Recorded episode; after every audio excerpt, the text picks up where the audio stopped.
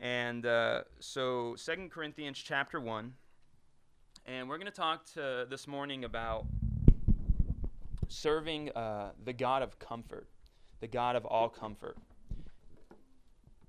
And uh, so I want to start, I'll just read through the, the passage um, real quick. Actually, let me pray. Father God, I thank you so much for this morning, Lord. I thank you for this congregation, Father God, for your church body and being able to serve this segment of it, Father. I thank you for the fellowship in this room, Lord, for the love and the desire to, to worship you and to know you, Father, and to just walk according to your spirit, Lord, because, Father, where the spirit of the Lord is, there is freedom. So we thank you for freedom this morning.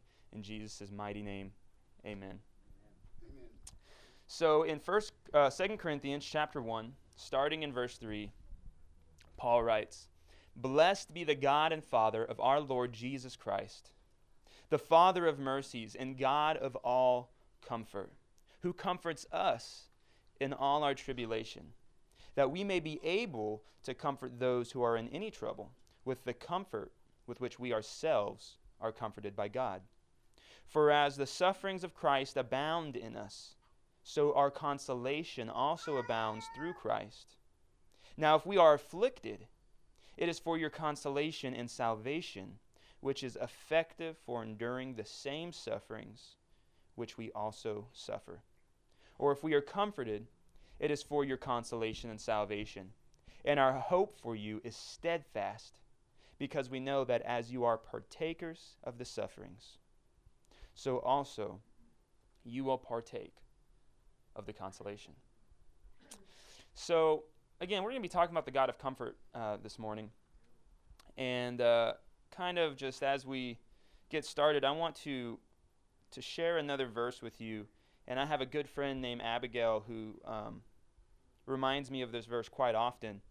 And in Proverbs 11:25, it says, "The generous soul will be made rich." But then it goes on to say, "And he who waters will also be watered himself." Now, I don't know what translation she usually sends me, but it says, He who refreshes others will himself be refreshed. New Living Translation, okay. And I really like that. I really like that. And that's what she, she sends me quite often.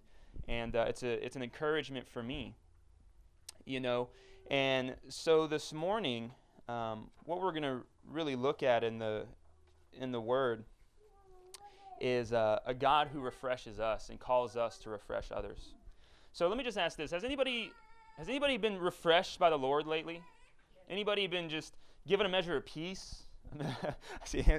Okay, uh, a measure of security. You know, a, a measure of blessing that we we know only comes from Him.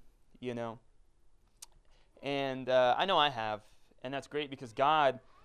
God has given us all things, and He's given us every spiritual blessing in Christ Jesus. Um, even so much in the fact that God, uh, the Bible says that every good and perfect gift, every good and perfect gift of your life, regardless of where you think it comes from, comes down from the Father of lights, from whom there's no variation or shadow of turning, right? Every good gift is from God. Amen. And uh, so this morning, we're going to be talking about the fact that we actually have a command from the Lord to refresh others. And we're going to look at in the fact that God has already actually equipped us all to do the work of reconciliation and consolation for others. He's already equipped us. And we're going to look at how does God equip us? How does he use um, the aspects of our life to, to build us up for this ministry, right? So starting again in uh, chapter 1, starting in verse 3, says, Blessed be the God and Father of our Lord Jesus Christ, the Father of mercies and God of all comfort. Now, I just want to, I just want to stop right there. And uh, you know, I'm so thankful, and I think we should all be so thankful for the fact that we're here today. We're gathered here this morning, not just to worship, you know, um, the God of all power, the God of all strength, the God of perfect judgment, but we're here to worship a God who defines himself by his mercy. And We're here to worship the God of all comfort. You know, and that's something to be thankful for because I'll tell you what, there's a lot of things in this life that, that put us in a need of being comforted, right? Rather it's to be consoled or rather it's to be strengthened. Really, it's kind of uh, two sides of the same coin, right? And I think uh, as I was reading this, I was thinking about the pagan world. And in the pagan world, they worship a God based on what they want to receive and be blessed by. So the Egyptians, they worship the Nile, right? The god of the Nile. Why? That god, anything that had to do with that river, all the provision that came out of that water source, all of their crops and livelihood, they, if they needed help, they went to that god, the god of the Nile. You've got the god of the storm, right? You need, you need someone to take care of the weather. You need someone to make it rain. They go to that God. You've got gods of health and finances. Well, we have a God who's the Almighty God, the Supreme God. He's over all things. And so for us, if you, if you take that mindset of I need to go to a certain God for this certain thing, well, our God is also the God of all comfort. And He is able to give that and to work through every situation to provide comfort, to provide strength. And I just found myself so thankful as I considered that, you know. Um, because God's arm is not shortened that he cannot save. You know? So doesn't that feel good? It feels good to me.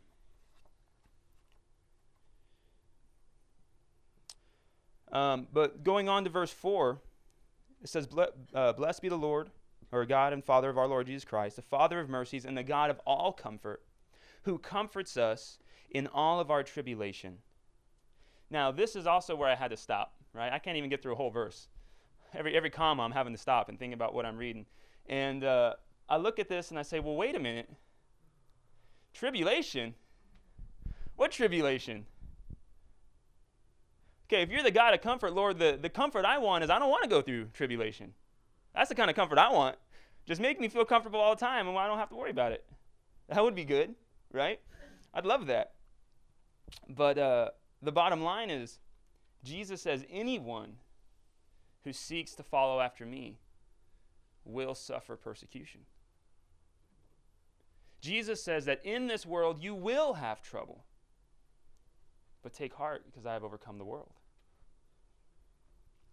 And uh, So the God of comfort's also the God of mercy. And, and, you know, we do go through seasons where it seems like, man, we're just so blessed. Tribulation, I don't even know what that word means right now. You know, we're just so blessed. And that's good. You know, and I'm thankful for a God of mercy who allows us to live like that. But as uh, me and my wife have been, or as, as Courtney's been reading, she, she came to me the other day and she was like, you know, I never realized how much of the New Testament is just telling us that we're going to suffer. Like not if, like you're gonna, you're gonna, it's gonna happen. And I'm like, yeah, you know, that's uh, that's a fact. And so, you know, God works through these issues of our life, through our tribulations, through our trials, through our, our hardships, even through our own personal failures to do something good with it. And He's a God that in the midst of these things what should be on the forefront of everyone's mind is Hurricane Harvey. You know, talk about a tribulation. I've never had my house washed away. I've never seen a wind so strong that my roof was pulled up. Actually, I saw my neighbor's roof pulled up once, but it was a shed, so no big deal. Um, I've never had to deal with that. Never had to deal with that. But there are people dealing with that right now. Right now. But see, God has a plan for these tribulations. He has a plan for these trials that not to make our lives free of them necessarily, but to show Himself in the midst of them, to give you peace in a situation that's chaos, to give you joy in the midst of a situation that causes sorrow, to give you strength in circumstances where you have no strength. This is how God works through our lives. And he proves himself true in that. Because if I never knew suffering, I would have never understood the goodness and the mercy and the joy of our Lord, right? And uh, that's what God w- works through us uh, to do. And not only uh, for ourselves, but God works through us in these tribulations to prove the power of His word to others. So that we can be ministers, yes, of the word, but also of the Spirit and the power of God. You know, two of my favorite verses, I probably say that every week and I probably have a different verse, but two of my favorite, favorite verses in uh, also in Second Corinthians chapter 1, God said or uh, Paul writes that with God there is not yes and no. But all the promises of God are yes and amen. Right? And uh, the other one I just forgot. So there you go. You got one for free. But uh, forgot the other one already. Maybe it wasn't my favorite. But uh, oh, the other one is, and the kingdom of God is not a kingdom of word, but a kingdom of power. A kingdom of power. And so, if I can declare to people the goodness of, of God, that He has power to save you, that He has power to overcome your circumstances, that God has power to, to provide a family a home, even though theirs was just washed down the river that God has the, the ability to, to provide the food and the needs for, for a, a, a husband and wife and their children where they have nowhere to go and they just lost their job. If I, if I can say that, but that has never been evidenced in my own life, then there's no power in those words. So God actually allows us to go through tribulations, He actually allows us to suffer so that He can show His power in comforting us and providing for us, so that we can in turn be a refreshment to others through that same hope. Through that same hope. So uh, let me let's keep reading. Verses uh, four and five. Who comforts us in all our tribulation, that we may be able to comfort those who are in any trouble with the comfort with which we ourselves are comforted by God. For as the sufferings of Christ abound in us, so our consolation also abounds through Christ. And see, this is where, man, this is where the glory of God comes in so so strongly. I can I can boldly proclaim God's character because I've experienced it. And I can tell you, I know who God is, and I know that His promises are true, and I know He's able because I've seen it time and time again, and His promises are yes and amen. So be it. Sometimes I just say so be it instead of amen because it makes it, you know, more real to me in what I'm saying. Amen. So be it. You know, and when you can say, no, no, no, no, no, I do understand. I was broken, and God healed me. No, my marriage was falling apart, and God restored it. No, I was homeless with nowhere to go, and God provided the means, not by my own strength, but by His own hands. I do understand your hurt. I do understand your, your trouble. I do understand your addiction. And I'm not going to tell you, oh, I can do it. I, I did it so you can too. No, I'm going to tell you, I couldn't do it, and neither can you. But God is able. Because for every comfort of your life, we serve the God who's the God of that as well. And for every power needed in your life, we serve the God who's the God of that as well. And for all your failures and troubles, of which you do, just like I, I do, stand guilty before God, we serve the God of all that mercy as well. And I love Pastor Mark. He really, you know, drives it in that you know, what, what's the requirement of, of, of receiving mercy from God? Not deserving it. Man, I love that simple truth. People so often, I don't deserve for God to forgive me. And I think I freak them out, honestly, because I, just don't forgive. I don't deserve God's love. And they say this really you know, with a, a conviction on their heart, and I look at them right in the eyes and I say, you know what? You are totally right. And they go, what? you know, you are totally right. You don't deserve any of it. But man, God's going to give it to you anyways because he loves you and that's his character. You know. And that's the God who we serve.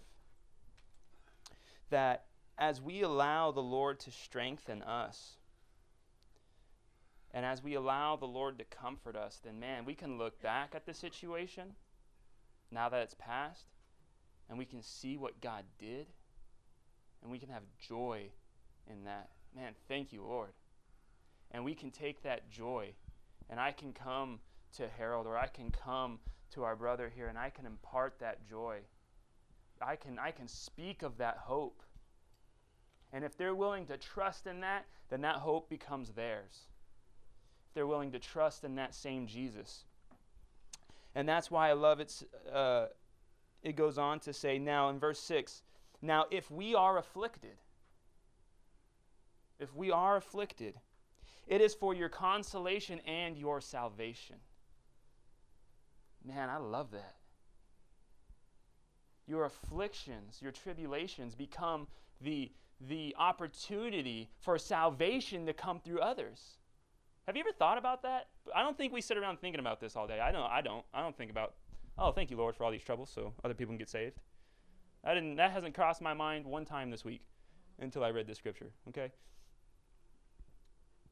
But if we are afflicted, it's for your consolation and salvation, which is effective for enduring the same sufferings which we also suffer. For if we are comforted, it's also for your consolation and salvation. And our hope for you is steadfast, because we know, as you are partakers of suffering, you will also be the partakers of consolation. Yes, here, but also we got to always remember that consolation, that real hope is our eternal consolation, where every tear is wiped away, right? Where Christ is going to build us a, a home and a dwelling place that will never be flooded, that will never be destroyed where you'll receive a body where you don't got to worry about hip surgeries, right? Amen to that.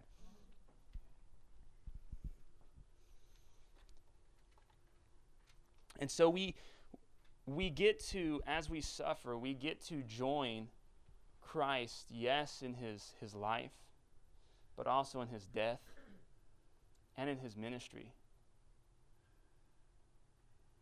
You know, we talk a lot, I say we, um, the younger generation right now, and if you're not aware of this, my my age bracket, the ones a little ahead of me and the ones a little bit behind me, they want to talk all about Jesus' ministry. They want to talk all about how we are the, you know, we're fulfilling it and we're walking in the power of their spirit. But you know what they always want to talk about? The signs and wonders. And that's and they're chasing after signs and wonders. You know what Jesus' ministry was really marked by? more than anything? Suffering. Read Isaiah 53. Clearest passage of Jesus' ministry. You know what is marked by? Suffering. And as we suffer, we become partakers with that. We become, we, we commune with God. And we join his life, his death, but also his ministry. Because Jesus, through his suffering, through his death, through his resurrection, through his temptations. Now we can read in Hebrews 4 where we said, We have a high priest who has been tried in all things, yet without sin. And because of that, we have boldness to go before his throne of grace. And that was, our, that was uh, the message I brought last time, is the, the, the throne of grace in which we stand before. Right? So, Let me also share Philippians 1 28. And this is talking more about persecution, but I think it applies. Where in Philippians 1:28 it says to not in any way be terrified by your adversaries, right? Of this persecution, of the suffering that's coming on them, which to them is a proof of perdition, but to you of salvation from God. And so, what's amazing is that the way that we suffer the way we walk through the life, the way we seek God and allow the Holy Spirit to bear fruit in that time, becomes our partaking in Christ's ministry. Because what, what comfort does the world offer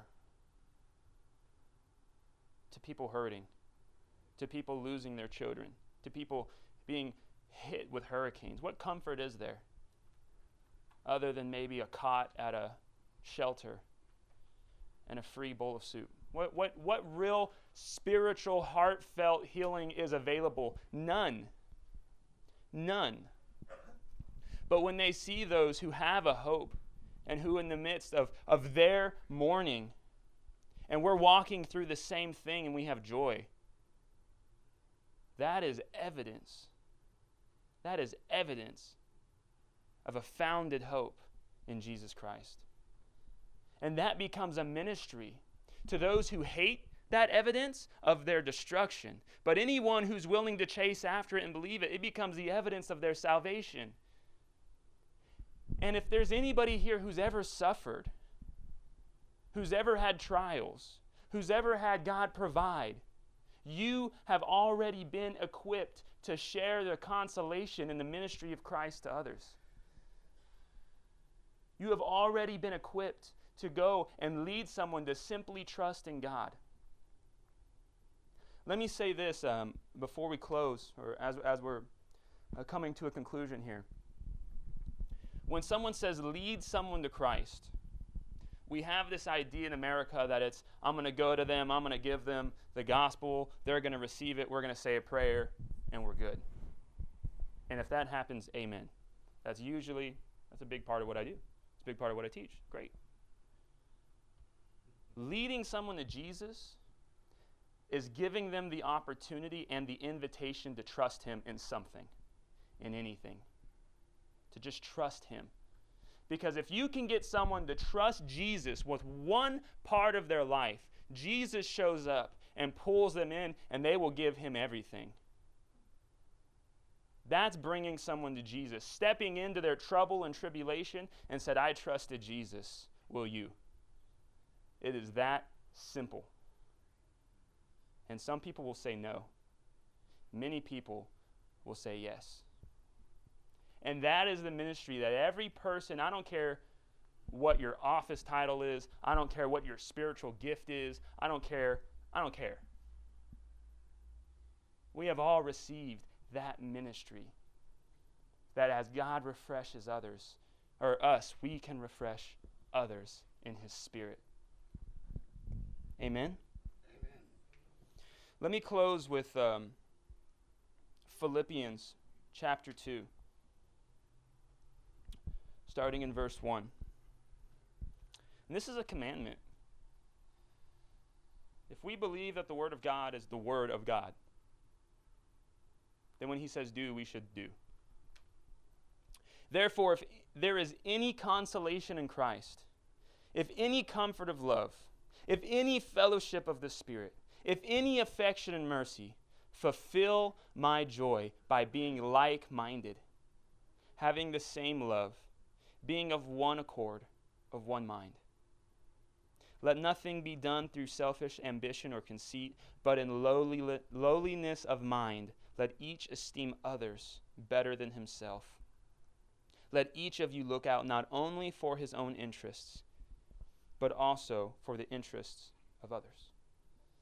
If there's any consolation or comfort that you have received, use that, share that to serve others. Let's pray. Father God, I thank you so much for this morning, Lord. I thank you for your word that convicts me and energizes me and does all kinds of crazy things to my heart. And uh, I thank you that your promises are yes and amen. But Lord, more than anything, I thank you that, Lord, our troubles, our sufferings, they're not in vain, Father God. And it's not even just this, well, if we endure enough, well, one day. No, Lord, you, you use it for your glory here and now, even. And you allow us the honor of being a part of your ministry and your love to other people, Father God. So I pray that we would just have softened hearts toward the lost and towards the broken, Father God, and that we would see our tribulations, Father, um, as an object of joy, because you promise that you're going to make us perfect and complete on the other side, but also that you have purpose for it, that you redeem the time, Father, just as you redeemed us from the way of destruction. So we just thank you, Lord Jesus.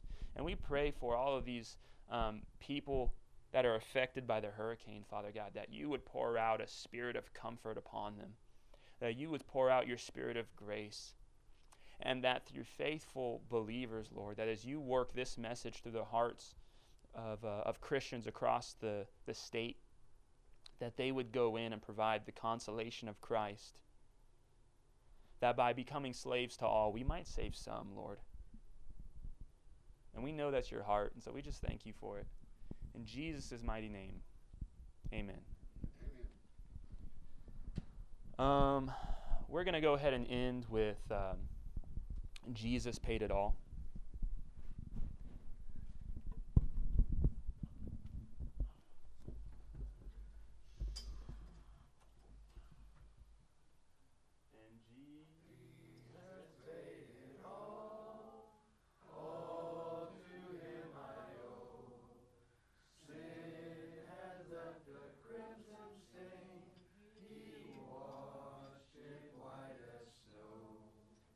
All God's people said?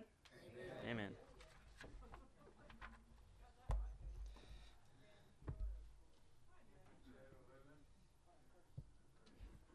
Morgan, if you want to, uh, if I can get, well, the elders, if I can get, if I can get Lloyd and Bob and and Jim to come join me up front, and Morgan, we're gonna